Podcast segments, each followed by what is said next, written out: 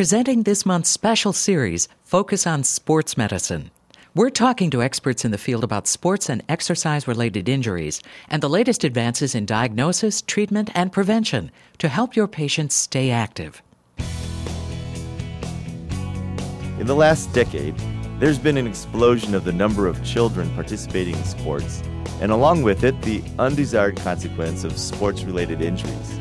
You're listening to ReachMD, a channel for medical professionals. Welcome to a ReachMD Clinicians Roundtable special segment focused on sports medicine. I am your host, Dr. Sherwin Ho from the University of Chicago, and joining me today is Dr. Nicola Maffulli, professor and chair of trauma and orthopedic surgery at the Keele University School of Medicine in Staffordshire, England.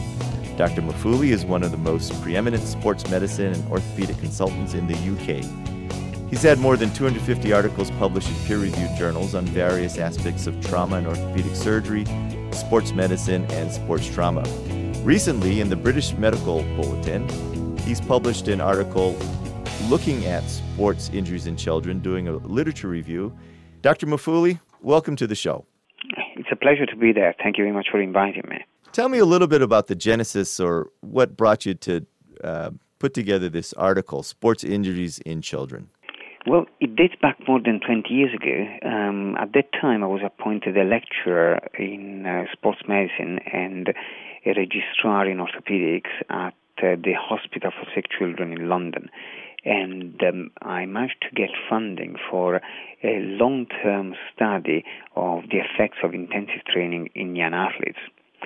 That was called the TOYA study, the Training of Young Athletes study, and uh, it followed up uh, 453 children uh, taking part in gymnastics, football, uh, which is European football, soccer, um, swimming, and tennis. And at that stage, uh, I thought that I would have become one of the world experts in sports injuries in children. Indeed, this has not quite been the case in those athletes because these children were very much at the top of their sport, and paradoxically, they did not injure themselves terribly much. Uh, the ones who got injured instead were the ones who were sort of uh, five, six, seven, and so on in their rankings, probably because they were not quite as gifted as they would have liked to be, and therefore they were doing uh, probably a bit too much for too long since then, I have matured a, a, great interest in sports injuries in children and in growth and development uh, issues that accompany them. And uh, every so often, uh, getting together with my fellows, we decided that uh, um, well, we should have looked at what was happening in the on the published evidence, and this is the, the reason why we decided to write this article together with Dr. Shanmugam, who spent one year with me as a as a fellow. So this was really a overall literature review, some 20 years after your original study, um, kind of a survey uh, across the globe of, of children injuries in sports medicine. Indeed, it was. The, it is obviously it is impossible to perform a comprehensive review of the literature, but we think that we identified the most relevant papers, and we have identified above all the the trends that are present occurring in this uh, in this field. Okay, just to start off with, when we talk about children, uh, what ages are we talking about? I know you make a distinction between young children, older children, and then teenagers or adolescent children. You're talking for the young children, you're talking about children between the ages of two and six? Yes, I would say that. So the trend now in the UK is for children to engage in uh, pre competitive sport at a very early age. And so we have children that at three or four are already taking part in gymnastics, and they have been taught routines that uh, were unthinkable of only 15 years ago. Yes. Uh, another interesting fact is you said in the UK, 79% of children aged between 5 and 15 take part in organized sports. Correct. And 11% of those are involved in intensive training. Mm-hmm. So for our primary care audience, they're likely to run into a number of these sports injuries in their patient population. Indeed. Again, uh, there is a probably a misconception that in order to be successful at senior sport, you have to start early. And therefore, children that are barely able to walk essentially are now subjected to more and more intensive training. So by the time that they reach age 10, 12, 13, um, they undergo an intensive training regime which uh, only two decades ago would have made them part of an Olympic team what they're about. It is not uncommon to see young gymnasts to train 25 hours a week.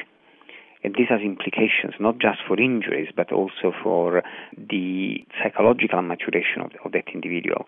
If one spends all time training and in a gym, for example, one would not be able to learn how to interact with their peers and they would not develop social skills, for example. So this is an, a somewhat alarming trend, but probably one that is not going away in the near future. No. I think it's going in the opposite direction. Indeed, it is. One of the big problems is that children and their parents, above all, want to be successful. And especially in professional sports, uh, children age 16, for example, can get sponsorship, can travel around the world, and earn a fair amount of money. And so there is a financial incentive for everything that they do. This is obviously can be interpreted as a good thing or a bad thing, depending on you know, from which end you're looking at things. But it is there to stay, as you say. So let's talk a little bit about what you found in this study. You said there were some interesting trends that you saw. That was one of them, that we see injuries and overtraining in younger and younger populations. Mm-hmm. What, what are some of the other sports specific trends that you see? You, you're just talking about gymnastics. One of the worrying things in gymnastics is growth arrest in the distal radial epiphysis at the wrist and in the distal tibial epiphysis around the ankle.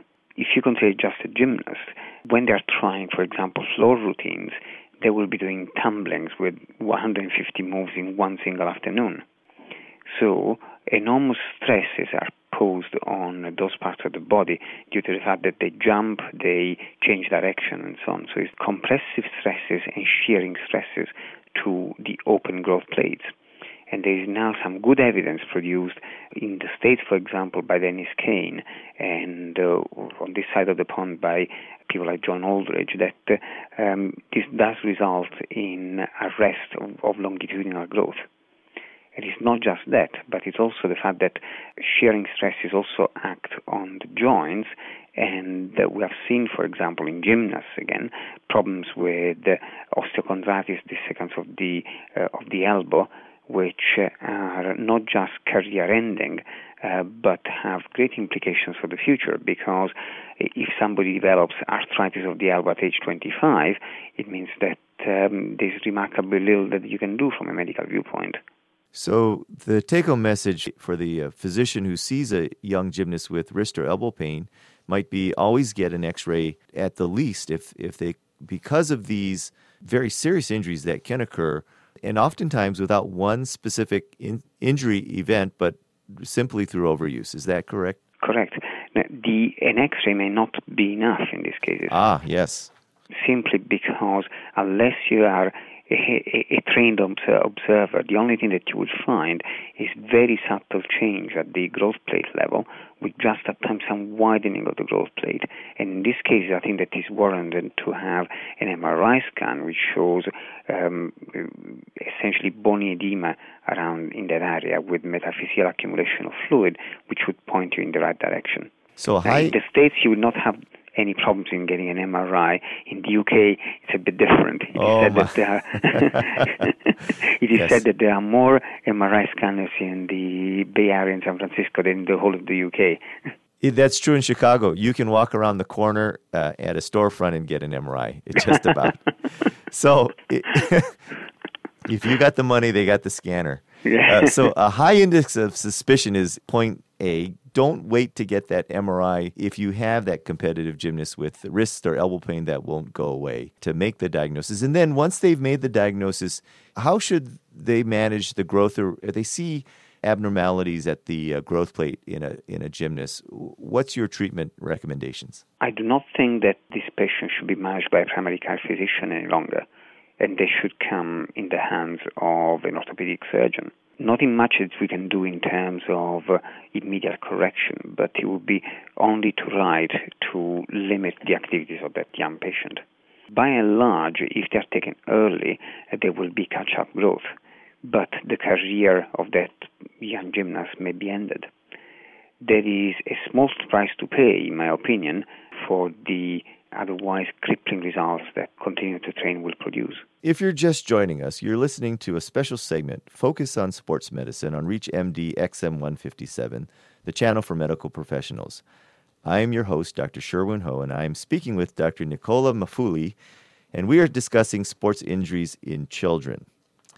Let's move on to uh, another common injury.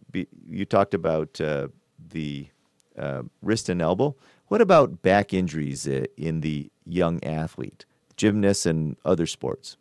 Well, we found back injuries in gymnasts, obviously, but also in soccer players, especially in goalies, in goalkeepers. And the continuous hyperextension that is necessary when you jump about, uh, you know, for example, in the, in the goal area, uh, in order to get to the ball, will produce enormous stresses in on a spine which is still growing. Therefore, spondylolysis and spondylolisthesis are not uncommon. Uh, for those in our audience who might not understand uh, or fam- are familiar with those terms, can you explain the difference between spondylolysis and spondylolisthesis? A spondylolysis is just essentially a stress fracture of the pars interarticularis of a vertebra. In spondylolisthesis, instead, vertebra moves forward and this fracture sort of opens up. It can be accompanied by pain, but above all by neurological signs with neuralgic type of pain and loss of sensitivity and of motor function in the lower limbs. Well, if it gets to that point, uh, obviously you've got a serious problem, but but most of us will see the young athlete with uh, low back pain. And and for those who don't take care of a lot of children, the first thought is a disc injury or a back strain. But but really what you're saying in the young growing athlete or skeletally immature athlete, you really need to think about the stress fractures being the more common injury. Paradoxically, in younger patients, the soft tissues are more resistant than, uh, than bone. So, if you have an overuse injuries, always think about bone, not just about soft tissue, soft tissue injuries. I would like to thank Dr. Maffulli for being our guest. We've been discussing sports injuries in children. I am Dr. Sherwin Ho. To comment or listen to our full library of podcasts, visit us at reachmd.com. Thank you for listening.